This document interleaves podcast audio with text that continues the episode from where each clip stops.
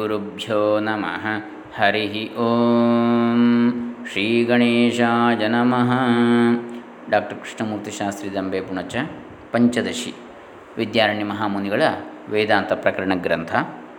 ಅದರಲ್ಲಿ ಪಂಚಭೂತ ವಿವೇಕ ಅಥವಾ ಪಂಚಮಹಾಭೂತ ವಿವೇಕ ಇದು ಎರಡನೆಯ ಪ್ರಕರಣ.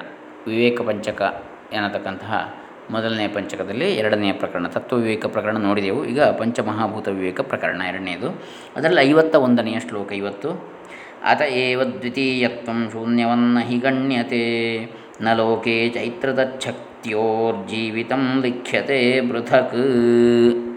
ಆದುದರಿಂದ ಆ ಶಕ್ತಿಯನ್ನು ಸ್ವತಂತ್ರವಾದ ಎರಡನೆಯದೆನ್ನುವಂತೆ ಲೆಕ್ಕಿಸುವುದಿಲ್ಲ. ಬ್ರಹ್ಮನ ಶಕ್ತಿಯನ್ನು. ವ್ಯವಹಾರದಲ್ಲಿ ಆದರೂ ಚೈತ್ರನೆಂಬ ಮನುಷ್ಯನು ಅವನ ಶಕ್ತಿಯು ಹೀಗೆಂದು ಬೇರೆ ಬೇರೆ ಸಂಬಳವನ್ನು ಬರೆಯುವುದಿಲ್ಲ, ಅಲ್ವಾ? ಒಬ್ಬ ವ್ಯಕ್ತಿ ಇದ್ದರೆ ಅವನ ಶಕ್ತಿಯಿಂದ ಅವನು ಕೆಲಸ ಮಾಡ್ತಾನೆ, ಅವನಿಗೆ ಸಂಬಳ ಒಂದೇ ಕೊಡೋದು ಅವನಿಗೆ ಶಕ್ತಿಗೆ ಒಂದು ಸಂಬಳ ಅವನಿಗೊಂದು ಸಂಬಳ ಅಂತ ಇಲ್ಲ. ಅಂದರೆ ಬ್ರಹ್ಮದೊಂದಿಗೆ ಶೂನ್ಯಕ್ಕೆ ಹೇಗೆ ಎರಡನೇದಾದ ವಸ್ತುತ್ವವು ಇಲ್ಲವೋ ಹಾಗೆಯೇ ಮಾಯೆಗೂ ಎರಡನೇದಾದ ವಸ್ತುತ್ವ ಇಲ್ಲ. ಲೋಕದಲ್ಲಿ ಚೈತ್ರನಿಗೂ ಅವನ ಶಕ್ತಿಗೂ ಬೇರೆ ಬೇರೆ ಕಾಲಗಳಲ್ಲಿ ಅಸ್ತಿತ್ವವಿರುವುದಿಲ್ಲ. ಶಕ್ತಿಯು ಅಧಿಕವಾಗಿರುವಾಗ ಅಂದರೆ ಮುಂದಿನ ವಿಚಾರ ಬರ್ತದೆ. ಇದು ಐವತ್ತ ಒಂದನೆಯ ಶ್ಲೋಕ. ಆದ್ದರಿಂದಲೇ ಮಾಯೆ ಶೂನ್ಯವಿದ್ದಂತೆ ಎಂದು ಭಾವಿಸಿ ಅದನ್ನು ದ್ವಿತೀಯ ವಸ್ತು ಎಂದು ಪರಿ, ಪರಿಗಣಿಸಿಲ್ಲ. ಉದಾಹರಣೆಗೆ ಚೈತ್ರ ಎಂಬ ಒಬ್ಬ ಮನುಷ್ಯ ಇರ್ತಾನೆ. ಅವನಿಗೆ ಭಾ, ಬಾವಿಯಿಂದ ನೀರನ್ನು ಸೇದುವ ಶಕ್ತಿ ಇದೆ. ಬೇರೆ ವಿಧವಾದ ಶಕ್ತಿ ಇರಬಹುದು. ಆದರೂ ಚೈತ್ರನು ಒಬ್ಬನೆಂದು ಹೇಳುತ್ತಾರೆ ಹೊರತು ಚೈತ್ರ ಮತ್ತು ಅವನ ಶಕ್ತಿ ಎಂಬ ಎರಡು ವಸ್ತುಗಳಿವೆ ಎಂದು ಯಾರೂ ಹೇಳುವುದಿಲ್ಲ. ಈ ಪ್ರಕರಣದ ತಾತ್ಪರ್ಯವಿಷ್ಟು. ಪರಬ್ರಹ್ಮ ವಸ್ತುವಿಗೆ ಮಾಯೆ ಎಂಬ ಶಕ್ತಿ ಉಂಟು ಹಿಂದೆ ವಿವರಿಸಿರುವಂತೆ ಅದು ಸತ್, ಅಸತ್ ಎರಡೂ ಅಲ್ಲ, ಅದು ಶೂನ್ಯದಂತೆ ಗಣನೆಗೆ ಬರತಕ್ಕದ್ದಲ್ಲ. ಪರಮಾರ್ಥದಲ್ಲಿ ಅದು ಮಿಥ್ಯೆಯೇ, ಆದ್ದರಿಂದ ಬ್ರಹ್ಮ ಅದ್ವಿತೀಯವೆಂದು ತಿಳಿಯತಕ್ಕದ್ದು. ಇದು ಐವತ್ತ ಒಂದನೆಯ ಶ್ಲೋಕದ ತಾತ್ಪರ್ಯ. ಇನ್ನು ಐವತ್ತ ಎರಡನೇ ಶ್ಲೋಕದಲ್ಲಿ ಹೇಳ್ತಾ ಇದ್ದಾರೆ, ಅಂದರೆ ಶಕ್ತಿಯು ಅಧಿಕವಾಗಿರುವಾಗ ಜೀವಿತವೂ ಅಧಿಕವಾಗಿರುವುದು ಕಂಡುಬರ್ತದೆ. ಆದುದರಿಂದ ಶಕ್ತಿಯು ಮನುಷ್ಯನಿಗಿಂತ ಭಿನ್ನವಾಗಿರಬಾರದೆ. ಶಕ್ತ್ಯಾಧಿಕ್ಯೇ ಜೀವಿತಂಚೇದ್ವರ್ಧತೆ ತತ್ರ ವೃದ್ಧಿಕೃತ. ನ ಶಕ್ತಿ ಕಿಂತು ತತ್ಕಾರ್ಯಂ ಯುದ್ಧಕೃಷ್ಯಾಧಿಕಂ ತಥಾ. ಹೇಗೆ ಆದರೂ ಅಂದರೆ ಶಕ್ತಿಯು ಹೆಚ್ಚಾಗಿದ್ದರೆ ಸಂಬಳ ಹೆಚ್ಚುತ್ತದೆ. ಅಂದರೆ ಸಂಬಳ ವೃದ್ಧಿ ಮಾಡುವುದು ಯು ಶಕ್ತಿಯಲ್ಲ. ಯುದ್ಧ, ಒಕ್ಕಲುತನ ಮುಂತಾದವು ಅದರ ಕಾರ್ಯಗಳು ಹೆಚ್ಚಳವನ್ನು ಮಾಡ್ತವೆ. ಅದರ ಕಾರ್ಯಗಳ ಹೆಚ್ಚಳವನ್ನು ಮಾಡ್ತವೆ. ಯಾವುದು? ಶಕ್ತಿಯ ಕಾರ್ಯವನ್ನು. ಅಂದರೆ ಶಕ್ತಿಯು ಅಧಿಕವಾಗಿದ್ದರೆ ಮನುಷ್ಯನ ಜೀವಿತವು ಅಧಿಕವಾಗಿರ್ತದೆ ಎಂದು ನೀನು ಹೇಳುವೆ. ಆದರೆ ಶಕ್ತಿಯು ಜೀವಿತ ವರ್ಧನಕ್ಕೆ ಕಾರಣವಲ್ಲ. ಶಕ್ತಿಯಿಂದ ಯುದ್ಧ, ಕೃಷಿ ಮೊದಲಾದವು ಆಗುತ್ತವೆ. ಅವುಗಳಿಂದಾಗಿ ಅದು ಹೆಚ್ಚಾಗಿ ಕಾಣ್ತದೆ ಶಕ್ತಿ. ಅದನ್ನು ಮಾಡಿದಾಗ ಅಂತೇಳಿ ಹೇಳ್ತಾರೆ. ಇದು ಐವತ್ತ ಎರಡನೇ ಶ್ಲೋಕವನ್ನು ನಾವು ನೋಡುವಂಥದ್ದು. ಅಂದರೆ ಚೈತ್ರನಲ್ಲಿ ಶಕ್ತಿ ಇರೋದ್ರಿಂದ ಅವನು ಕೆಲಸ ಮಾಡಿ ಹಣವನ್ನು ಸಂಪಾದಿಸ್ತಾನೆ, ಮನೆಯನ್ನು ಕಟ್ಟಿಕೊಳ್ತಾನೆ, ಹೊಲ ಗದ್ದೆಗಳನ್ನು ಕೊಡ್ತಾನೆ ದನಕರುಗಳು ಒಂದು ಸೇರ್ತವೆ. ಹೀಗೆ ಅವನು ಅಭಿವೃದ್ಧಿ ಹೊಂದುತ್ತಾನೆ, ಶ್ರೀಮಂತನ ಎನಿಸಿಕೊಳ್ತಾನೆ. ಅವನನ್ನು ಶ್ರೀಮಂತರನ್ನಾಗಿ ಮಾಡಿದ ಶಕ್ತಿಯು ಚೈತ್ರನಿಗಿಂತ ಬೇರೆಯದೆಂದು ಹೇಳಬೇಕಾಗುತ್ತದಲ್ವೇ? ಹಾಗಲ್ಲ. ಅವನು ಶ್ರೀಮಂತನೆನಿಸಿಕೊಂಡಿದ್ದು ಶಕ್ತಿ ಕಾರ್ಯಗಳಾದ ಮನೆ, ಹೊಲ, ಗದ್ದೆ ಮೊದಲಾದವುಗಳಿಂದ. ಬರಿಯ ಶಕ್ತಿಯಿಂದಲ್ಲ, ಒಳ್ಳೆಯದು ಬ್ರಹ್ಮದ ಮಾಯಾಶಕ್ತಿಯಿಂದ ಪೃಥ್ವಿ, ಜಲ ಮೊದಲಾದ ಪಂಚಭೂತಗಳು, ಅವುಗಳ ಕಾರ್ಯಗಳಾದ ಘಟ, ಪಟ ಮೊದಲಾದ ಸಂಖ್ಯೆ ಪದಾರ್ಥಗಳು ಹುಟ್ಟಿವೆ. ಈ ಕಾರ್ಯಗಳಿಂದ ಬ್ರಹ್ಮವು ಸದ್ವಿತೀಯವೆಂದು ಹೇಳಲು ಬಾಧೆ ಬಾಧೆ ಏನು? ಇನ್ನೊಂದಿದೆ ಬ್ರಹ್ಮಕ್ಕೆ ಅಂತೇಳಿ. ಸದ್ವಿತೀಯ, ದ್ವಿತೀಯ ಸಹಿತ ಅಂತೇಳಿ. ಬ್ರಹ್ಮವು ಏಕವಾಗಿದ್ದರೂ ಜಗತ್ತು ಅದರ ಶಕ್ತಿಯಿಂದ ಉದ್ಭವಿಸಿದ ಕಾರಣ ಬ್ರಹ್ಮವು ಸದ್ವಿತೀಯವಾಯಿತೆಂದ ಅಭಿಪ್ರಾಯ. ಇದಕ್ಕೆ ಉತ್ತರ ಏನು? ಅಂತೇಳಿ. ಅಂದರೆ ಸರ್ವಥಾ ಶಕ್ತಿ ಮಾತ್ರ ನ ಪೃಥಕ್ ಗಣನ ಕ್ವಚಿತ್ ಶಕ್ತಿ ಕಾರ್ಯಂತು ನೈವಾಸ್ತಿ, ದ್ವಿತೀಯಂ ಶಂಕ್ಯತೆ ಕಥಂ. ಸರ್ವವಿಧಂದರೂ ಕೇವಲ ಶಕ್ತಿಗೆ ಎಲ್ಲಿಯೂ ಪ್ರತ್ಯೇಕವಾದ ಅಸ್ತಿತ್ವವಿಲ್ಲ. ಸೃಷ್ಟಿಗೆ ಮೊದಲು ಮಾಯಾಶಕ್ತಿಯ ಕಾರ್ಯವೇ ಇರಲಿಲ್ಲ. ಹೀಗಿರುವಾಗ ಸೃಷ್ಟಿಗೆ ಮೊದಲು ಸದ್ವಸ್ತುವಿಗೆ ದ್ವಿತೀಯತ್ವ ಇರುವುದೆಂದು ಹೇಗೆ ಶಂಕಿಸಲಾಗುವುದು ಅಂಥೇಳಿ ಪ್ರಶ್ನೆ ಐವತ್ತ ಮೂರನೇ ಶ್ಲೋಕದಲ್ಲಿ ಹೇಗೆ ಆದರೂ ಶಕ್ತಿಯು ಸ್ವತಂತ್ರ ಅಥವಾ ಬೇರೆ ಎಂಬ ಎಣಿಕೆಯನ್ನು ಮಾಡುವುದಿಲ್ಲ. ಪ್ರಳಯ ಕಾಲದಲ್ಲಿ ಶಕ್ತಿಯ ಕಾರ್ಯವೂ ಇರುವುದಿಲ್ಲ. ಎಂದ ಮೇಲೆ ಅದೊಂದು ಬೇರೆ ಸ್ವತಂತ್ರ ಎಂಬ ಸಂದೇಹವಾದರೂ ಹೇಗೆ ಬರ್ತದೆ ಅಂದರೆ ಬ್ರಹ್ಮದ ಮಾಯಾಶಕ್ತಿಯಿಂದ ಪೃಥ್ವಿ, ಜಲ ಮೊದಲಾದ ಪಂಚಭೂತಗಳು, ಅವುಗಳ ಕಾರ್ಯಗಳಾದ ಘಟ, ಪಟ ಮೊದಲಾದ ಸಂಖ್ಯೆ ಪದಾರ್ಥಗಳು ಹುಟ್ಟಿವೆ. ಈ ಕಾರ್ಯಗಳಿಂದ ಬ್ರಹ್ಮವು ಸದ್ವಿತೀಯವೆಂದು ಹೇಳಲು ಬಾಧೆ ಏನು ಬ್ರಹ್ಮವು ಏಕವಾಗಿದ್ದರೂ ಜಗತ್ತು ಅದರ ಶಕ್ತಿಯಿಂದ ಉದ್ಭವಿಸಿದ ಕಾರಣ ಬ್ರಹ್ಮವು ಸದ್ವಿತೀಯವಾಯಿತು ಎಂದು ಅಭಿಪ್ರಾಯ ಅಂತ ಹೇಳ್ತಾರೆ. ಇದಕ್ಕೆ ಉತ್ತರವೇನು? ಉತ್ತರವೇನೆಂದರೆ ಸೃಷ್ಟಿಯ ಪೂರ್ವ ಸ್ಥಿತಿಯನ್ನು ನಾವು ಹೇಳುತ್ತಿದ್ದೇವೆ. ನಾಸದೀಯ ಸೂಕ್ತದಲ್ಲಿ ತದಾನೀಂ ತದಾನೀಂ ಎಂಬ ಶಬ್ದ ಇರುವುದನ್ನು ಗಮನಿಸಬೇಕು. ಮಹಾಪ್ರಳಯವಾದಾಗ ಪೃಥ್ವಿ, ಜಲ ಮೊದಲಾದ ಯಾವ ಪದಾರ್ಥವೂ ಇರುವುದಿಲ್ಲ. ಆಗ ಇರತಕ್ಕದ್ದು ಶಾಶ್ವತವಾದ ಬ್ರಹ್ಮ ಒಂದೇ. ಅದರಲ್ಲಿ ಮಾಯಾಶಕ್ತಿ ಇದ್ದರೂ ಬಾಧೆ ಇಲ್ಲ. ಮಾಯಾ ಕಾರ್ಯವಾದ ಯಾವ ವಸ್ತುವೂ ಇಲ್ಲ. ಬ್ರಹ್ಮವು ಅದ್ವಿತೀಯವೆನ್ನುವುದು ಆ ಸ್ಥಿತಿಯಲ್ಲಿದ್ದಾಗ. ವಸ್ತುತಸ್ತು ಮಾಯೆಯಂತೆ ಮಾಯಾ ಕಾರ್ಯವಾದ ಜಗತ್ತೂ ಮಿಥ್ಯಾದ್ದರಿಂದ ಬ್ರಹ್ಮವು ಸದಾ ಅದ್ವಿತೀಯವೇ ಎಂದು ತಿಳಿಯಬೇಕು. ಇದು ಐವತ್ತೆರಡು ಐವತ್ತ ಮೂರನೇ ಶ್ಲೋಕಗಳ ತಾತ್ಪರ್ಯವನ್ನು ನಾವು ನೋಡಿದ ಹಾಗಾಯಿತು. ಇನ್ನು ಐವತ್ತ ನಾಲ್ಕನೇ ಶ್ಲೋಕ. ಅಂದರೆ ಆ ಮಾಯಾಶಕ್ತಿ ಬ್ರಹ್ಮದಲ್ಲಿ ಎಲ್ಲೆಲ್ಲಿಯೂ ಇರುವುದೋ ಅಥವಾ ಏಕದೇಶದಲ್ಲಿ ಇರುವುದು ಒಂದೇ ಕಡೆ ಇರುವುದೋ, ಉಂಟೋ? ಅಂಥೇಳಿ ಪ್ರಶ್ನೆ ಇಲ್ಲಿಗ. ಐವತ್ನಾಲ್ಕನೇ ಶ್ಲೋಕ ಅದಕ್ಕೆ ಹೇಳ್ತದೆ, ನ ಕೃತ್ಸ್ನ ಬ್ರಹ್ಮವೃತ್ತಿಸ್ಸಾ ಶಕ್ತಿ ಕಿಂತು ಏಕದೇಶ ಭಾಗ ಘಟಶಕ್ತಿ ಯಥಾ ಭೂಮೌ ಸ್ನಿಗ್ಧ ಮೃದ್ಯೇವ ವರ್ತತೆ. ಅಂದರೆ ಆ ಶಕ್ತಿಯು ಸಂಪೂರ್ಣ ಬ್ರಹ್ಮದಲ್ಲಿರುವಂಥದ್ದಲ್ಲ ಹಸಿಯಾದ ಮಣ್ಣಿನಲ್ಲಿ ಮಾತ್ರ ಘಟಾಕಾರ ಹೊಂದುವ ಶಕ್ತಿ ಇರುವಂತೆ ಅದು ಬ್ರಹ್ಮದ ಕೆಲ ಭಾಗದಲ್ಲಿ ಮಾತ್ರ ಇರ್ತದೆ ಮಾಯಾಶಕ್ತಿ ಅಂಥೇಳಿ. ಕೆಲವು ಜಡವಾಗಿರ್ತದೆ, ಕೆಲವು ಶಕ್ತಿ ಇದ್ದಂತೆ ತೋರ್ತದೆ. ಅದನ್ನೇ ಸಜೀವ, ನಿರ್ಜೀವ ಅಂತೇಳಿ ಹೇಳುವಂಥದ್ದು. ಎಲ್ಲವೂ ಬ್ರಹ್ಮವೇ. ಆದರೆ ಕೆಲವು ಮಾತ್ರ ವಿಸ್ತಾರಗೊಳ್ತದೆ ಕೆಲವು ಇದ್ದ ಹಾಗೆ ಇರ್ತದೆ. ಅಂದರೆ ಹಸಿ ಮಣ್ಣು ಮಾತ್ರ ಮಡಿಕೆಯಾಗಿ ಆಕಾರ ತಾಳಬಲ್ಲದು.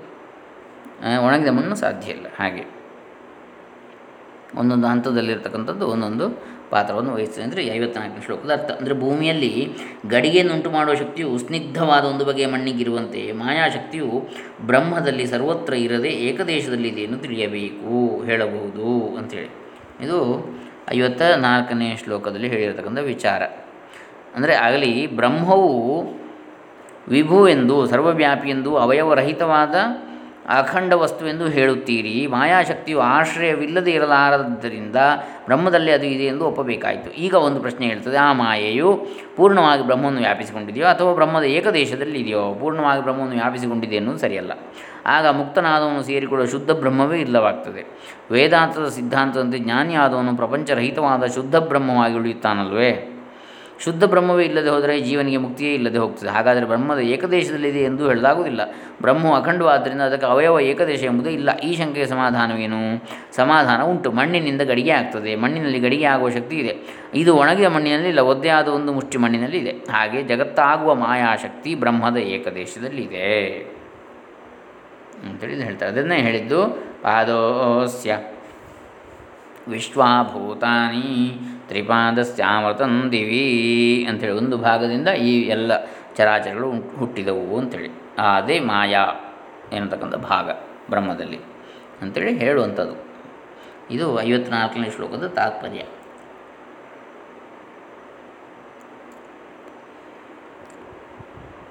ಈ ಮಾಯಾಶಕ್ತಿಯು ಬ್ರಹ್ಮದ ಏಕದೇಶದಲ್ಲಿದೆ ಎಂಬುದಕ್ಕೆ ಶ್ರುತಿ ಪ್ರಮಾಣವನ್ನು ಹೇಳ್ತಾರೆ. ಪಾದೋಸ್ಯ ನೋಡಿ ಇಲ್ಲಿ ಬಂತದನ್ನೇ ಹೇಳಿದ್ದಾನೆ ಹೇಳಿದ್ದಾರೆ ಇಲ್ಲಿ ವಿದ್ಯಾರಣ್ಯರು. ಪಾದೋಸ್ಯ ಸರ್ವಾಭೂತಾನಿ ತ್ರಿಪಾದಸ್ತಿ ಸ್ವಯಂ ಪ್ರಭಃ ಇತ್ಯೇಕದೇಶ ವೃತ್ತಿತ್ವ ಮಾಯಾ ವದತಿ ಶ್ರುತಿ. ಅಂದರೆ ಇವೆಲ್ಲ ಭೂತಗಳು ಅವನ ಒಂದು ಪಾದವಾಗಿದ್ದು ಆ ಸ್ವಯಂ ಪ್ರಕಾಶನ ಮೂರು ಪಾದಗಳಿಂದ ಉಳಿಕೆಯಾಗಿದ್ದಾನೆ. ಹೀಗೆ ಮಾಯು ಪರಮಾತ್ಮರು ಒಂದು ಭಾಗದಲ್ಲಿರುವುದೆಂದು ಶ್ರುತಿ ಹೇಳುತ್ತಾ ಇದೆ. ಇದು ಪುರುಷ ಸೂಕ್ತದಲ್ಲಿ ಬರುವಂಥ ಒಂದು ಮಂತ್ರ. ಭೂತಗಳೆಲ್ಲ ಬ್ರಹ್ಮದ ಒಂದು ಪಾದವಾಗಿದೆ. ಇದರ ಉಳಿದ ಮೂರು ಪಾದಗಳು ಸ್ವಯಂ ಪ್ರಕಾಶವಾಗಿವೆ. ಪಾದ ಅಂದರೆ ಕಾಲು ಭಾಗ. ಒಂದು ಎಂಬುದು ವೇದವು ಮಾಯೆಯ ಏಕದೇಶ ವೃತ್ತಿತ್ವವನ್ನು ಹೇಳ್ತಕ್ಕಂತಹ ಒಂದು ವಾಕ್ಯ ಇದೆ. ಪ್ರಾಣಿಗಳೆಲ್ಲ ಈ ಪುರುಷನ ಕಾಲು ಭಾಗ, ಉಳಿದ ಮೂರು ಭಾಗಗಳು ದಿಲೋಕದಲ್ಲಿ ಅಮೃತವಾಗಿವೆ.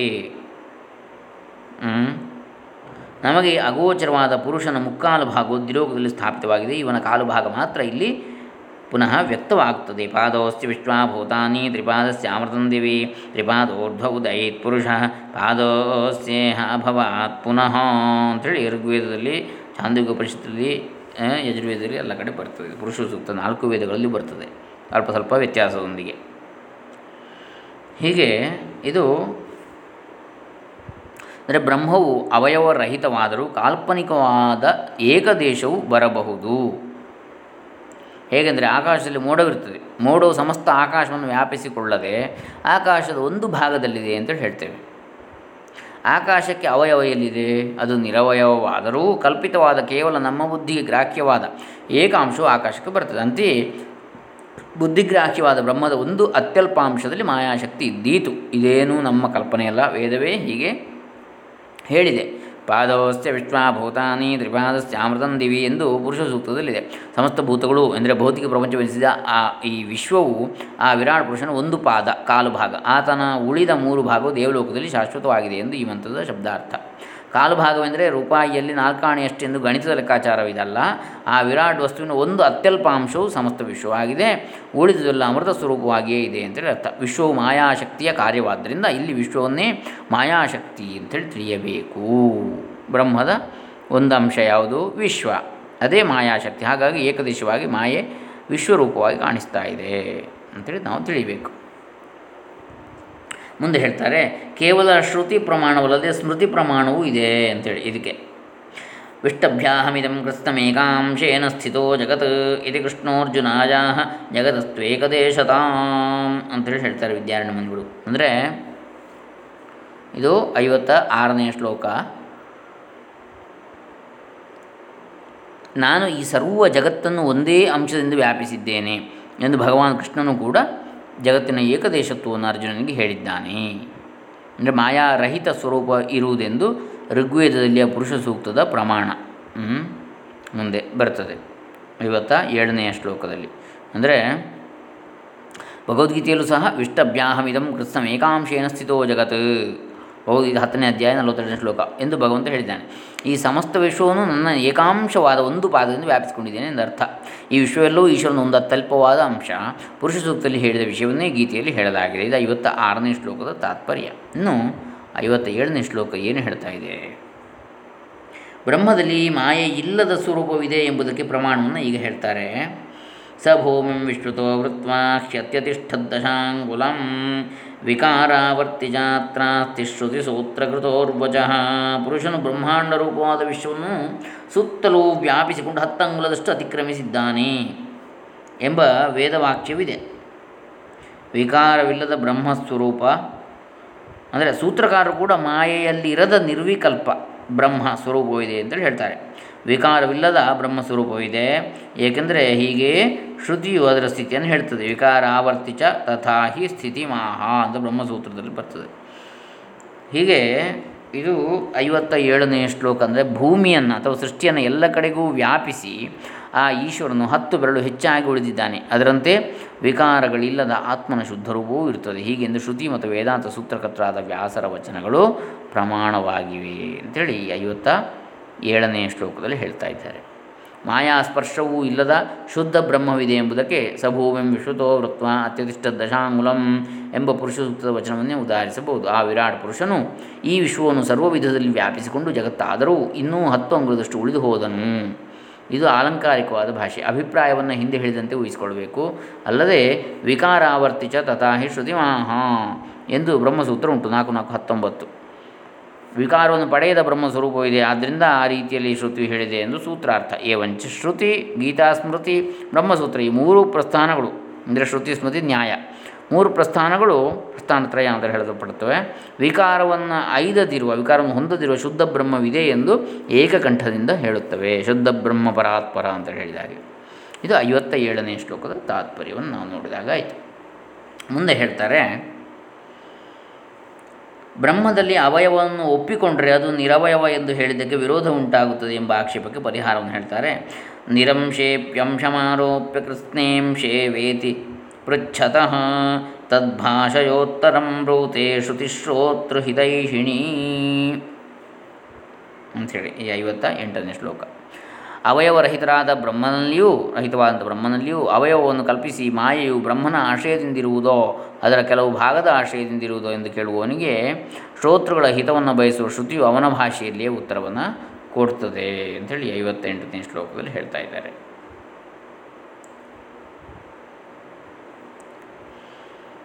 ಅಖಂಡ ಬ್ರಹ್ಮದಲ್ಲಿ ಅವಯವವನ್ನು ಕಲ್ಪಿಸಿ, ಮಾಯಾಶಕ್ತಿಯು ಬ್ರಹ್ಮದಲ್ಲಿ ಸರ್ವತ್ರ ಇದೆಯೋ ಅಥವಾ ಏಕದೇಶದಲ್ಲಿ ಇದೆಯೋ ಎಂದು ಕೇಳುವವನಿಗೆ ಶ್ರೋತೃ ಹಿತೈಷಿಣಿಯಾದ ಶ್ರುತಿಯು ಅವನ ಭಾಷೆಯಿಂದಲೇ ಉತ್ತರವನ್ನು ಹೇಳ್ತಾ ಇದೆ. ಹಾಗಾದರೆ ಏಕದೇಶದಲ್ಲಿ ಮಾಯಾಶಕ್ತಿ ಇದೆ ಎಂದು ಒಪ್ಪಬೇಕಾಯಿತು. ಬ್ರಹ್ಮವು ಅಖಂಡ, ನಿರವಯವ, ಅಂಶರಹಿತ ಎಂಬ ಘೋಷಣೆಗೆ ಗತಿಯೇನು? ನಿಜ, ಬ್ರಹ್ಮವು ಅಂಶರಹಿತವೇ. ಆದರೆ ಬ್ರಹ್ಮದಲ್ಲಿ ಮಾಯು ಸರ್ವತ್ರ ಇದೆಯೋ ಅಥವಾ ಏಕದೇಶದಲ್ಲಿ ಇದೆಯೋ ಎಂಬ ಪ್ರಶ್ನೆಗೆ ಉತ್ತರವಾಗಿ ಬ್ರಹ್ಮದ ಏಕದೇಶದಲ್ಲಿದೆ ಎಂದು ಕಿವಿಗೆ ಹಿತವಾಗುವಂತೆ ಹೇಳಿದೆ. ಅಂಶ ಅಥವಾ ಏಕದೇಶವು ಬ್ರಹ್ಮದಲ್ಲಿ ಆರೋಪಿತವಾಗಿದೆ. ಆಕಾಶದ ಏಕದೇಶದಲ್ಲಿ ಮೋಡವಿದೆ ಎಂಬ ದೃಷ್ಟಾಂತವನ್ನು ತೋರಿಸಿಕೊಟ್ಟಿದ್ದೇವೆ. ಅಂಶವು ಆರೋಪಿತವೇ ಹೊರತು ವಾಸ್ತವವಲ್ಲ.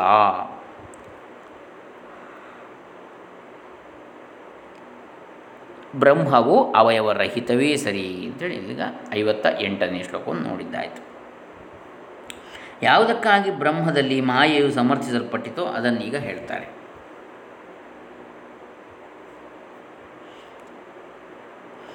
ಸತ್ತತ್ವಮಾಶ್ರಿತ ಕ ಶಕ್ತಿ ಕಲ್ಪಯೇತ್ ಸತಿ ವಿಕ್ರಿಯಾ ವರ್ಣಾಭಿತ್ತಿಗತ ಭಿತ್ತೌ ಚಿತ್ರಂ ನಾನಾವಿಧಂ ಯಥಾ. ಗೋಡೆ ಮೇಲಿನ ಬಣ್ಣಗಳು ಅಲ್ಲಿ ಅನೇಕ ಬಗೆಯ ಚಿತ್ರಗಳ ಕಲ್ಪನೆಯನ್ನು ತಂದುಕೊಡುವಂತೆ ಸತ್ ತತ್ವವನ್ನು ಆಶ್ರಯಿಸಿಕೊಂಡಿರುವ ಈ ಶಕ್ತಿಯು ಸದ್ವಸ್ತುವಿನಲ್ಲಿ ನಾನಾ ಬಗೆಯ ಪದಾರ್ಥಗಳನ್ನು ವಿಷಯಗಳನ್ನು ಕಲ್ಪಿಸುತ್ತದೆ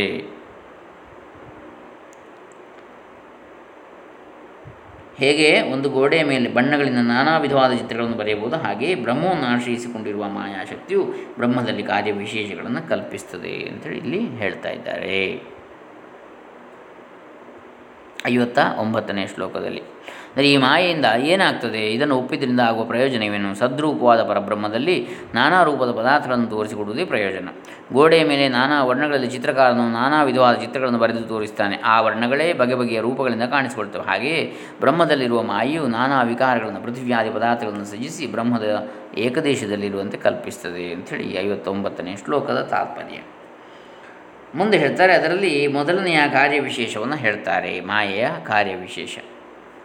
ಮಾಯೆಯಿಂದ ತೋರುವ ಈ ಸೃಷ್ಟಿಯಲ್ಲಿ ಮೊದಲನೆಯ ಕಾರ್ಯವು ಯಾವುದು ಅಂದರೆ ಆದ್ಯೋ ವಿಕಾರ ಆಕಾಶ ಸೋವಕಾಶ ಸ್ವರೂಪವಾನ್ ಆಕಾಶೋಸ್ತೀತಿ ಸತ್ತತ್ವ ಆಕಾಶ ಆಕಾಶೇಪ್ಯನುಗಚ್ಚತಿ ಅಂಥೇಳಿ ಅರವತ್ತನೇ ಶ್ಲೋಕ ಇದು.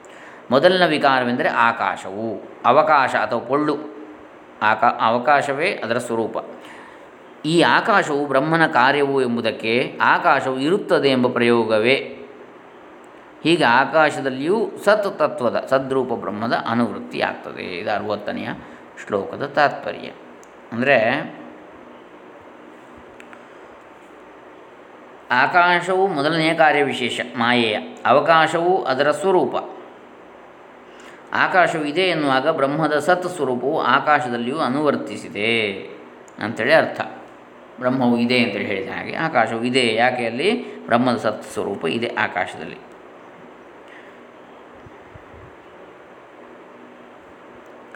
ಮಾಯೆಯ ಮೊದಲನೇ ವಿಕಾರವೇ ಆಕಾಶ. ಆತ್ಮನ ಆಕಾಶ ಸಂಭೂತಃ ಎಂದು ಉಪನಿಷತ್ತು ಹೇಳ್ತದೆ. ಮಾಯೆಯು ಮೊದಲು ಕಲ್ಪಿಸಿದ್ದ ಆಕಾಶವನ್ನು, ಇತರ ವಸ್ತುಗಳಿಗೆ ಅವಕಾಶವನ್ನು ನೀಡುವುದು ಆಕಾಶದ ಸ್ವರೂಪ. ಬ್ರಹ್ಮದ ಸ್ವರೂಪವಾದ ಸತ್ ಎಂಬುದು ಆಕಾಶದಲ್ಲಿ ಅನುಗತವಾಗಿ ಬರುತ್ತದೆ. ಪೃಥ್ವಿಯಲ್ಲಿರುವ ಪೃಥ್ವಿತ್ವವು ಘಟದಲ್ಲಿ ಅನುಗತವಾಗಿರುತ್ತದೆ ಅಲ್ಲವೇ? ಹಾಗೆ ಸತ್ತೆಯು ಆಕಾಶದಲ್ಲಿ ಅನುಗತವ ಅನುವೃತ್ತವಾಗಿರುವುದರಿಂದ ಆಕಾಶವು ಅಸ್ಥಿ ಎಂದು ನಾವು ಹೇಳ್ತೇವೆ. ಬ್ರಹ್ಮದ ವಿವರ್ತವೇ ಆಕಾಶ. ಬ್ರಹ್ಮವೇ ಆಕಾಶವಾಗಿ ಕಾಣಿಸಿಕೊಂಡಿದೆ. ಹಾಗೆ ಕಾಣಿಸುವಂತೆ ಮಾಡಿರುವುದು ಈ ಮಾಯೆ. ಏವಂಚ ಆಕಾಶದಲ್ಲಿ ಸತ್ತೆ ಅಸ್ತಿತ್ವ ಮತ್ತು ಅವಕಾಶ ಪ್ರದತ್ವ ಎಂಬ ಎರಡು ಧರ್ಮಗಳು ಕಾಣಿಸಿಕೊಳ್ತವೆ. ಒಂದು ಇರುವಿಕೆ, ಅದು ಆತ್ಮನ ಅಥವಾ ಬ್ರಹ್ಮದ ಗುಣ. ಇನ್ನೊಂದು ಅವಕಾಶ ಪ್ರದತ್ವ ಅವಕಾಶ ಮಾಡಿಕೊಡ್ತಕ್ಕಂಥದ್ದು ಜಾಗ. ಈ ರೀತಿ ಎರಡು ಗುಣಗಳು ಇಲ್ಲಿ ಕಾಣಿಸಿಕೊಳ್ತವೆ ಅಂಥೇಳಿ ಎರಡು ಧರ್ಮಗಳು. ಇದು ಅರುವತ್ತನೇ ಶ್ಲೋಕವನ್ನು ಅರವತ್ತನೇ ಶ್ಲೋಕದ ಸಾರವನ್ನು ಈ ರೀತಿಯಾಗಿ ನಾವು ನೋಡ್ಬೋದು. ಮುಂದಿನ ವಿಚಾರವನ್ನು ನಾವು ಬಹುಶಃ ನಾಳೆ ದಿವಸ ನೋಡೋಣ. ಹರೇ ರಾಮ. ಎಲ್ಲರಿಗೂ ಶಾಂತಿಯು ಪ್ರಾಪ್ತವಾಗಲಿ. ಎಲ್ಲರಿಗೂ ಬ್ರಹ್ಮಾತ್ಮ ಜ್ಞಾನವು ಉಂಟಾಗಲಿ. ಎಲ್ಲರೂ ಭವಸಾಗರವನ್ನು ದಾಟಲಿ. ಎಲ್ಲರೂ ಜೀವನ್ಮುಕ್ತರಾಗಲಿ ಅಂಥೇಳಿ ಆ ತ್ರಿಮೂರ್ತಿ ಸ್ವರೂಪನಾದಂತಹ ಗುರು ಭಗವಂತನಲ್ಲಿ ಪ್ರಾರ್ಥಿಸುತ್ತಾ ಓಂ ತತ್ಸತ್ ಬ್ರಹ್ಮಾರ್ಪಣಮಸ್ತು. ಪಂಚದಶಿಯ ಇವತ್ತಿನ ಭಾಗ ಮುಕ್ತಾಯವಾಯಿತು.